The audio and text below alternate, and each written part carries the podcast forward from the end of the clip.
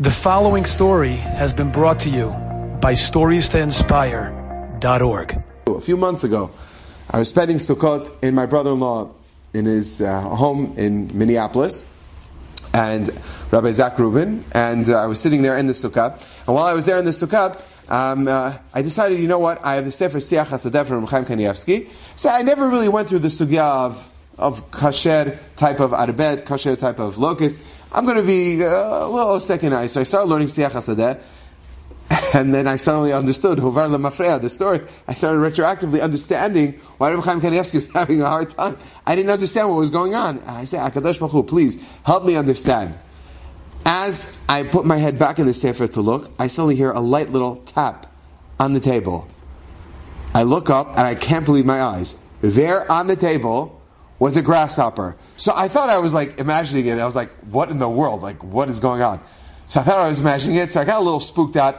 I got up quietly, went out of the sukkah, and I called a few family members. I said, I just saw something land on the sukkah. Could you come out and just verify? Because maybe I'm just imagining stuff, and this is going to go on TorahAnytime. So maybe you know, you know, I don't know. It just it sounds a little too far fetched.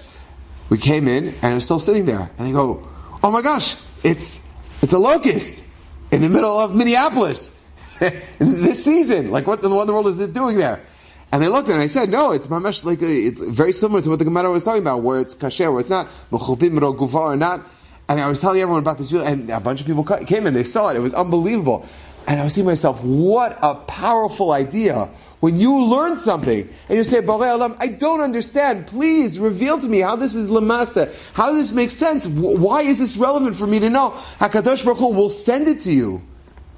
A Yeshua Sova could tell you a story like that because I was really praying from the depths of my heart. I don't understand what's going on. And I heard that Maran Chaim Kanievsky, the story happened with him. So maybe Hakadosh Baruch Hu, you'll be kind enough to do that to me. Boom. Dafka with he showed that with, and it was beautiful. My family, they were blown away from that story, and they said it's a beautiful sign. Arbeh tells you that. The more you have proliferation, kamut, and you ask HaKadosh Baruch Hu, I want to see you showing me the love that I have for you is reciprocated both ways. HaKadosh Baruch Hu says, You're going to be able to tell the story to your children. They'll be able to hear, the, hear this for posterity. Enjoyed this story? Come again. Bring a friend. Stories to inspire org.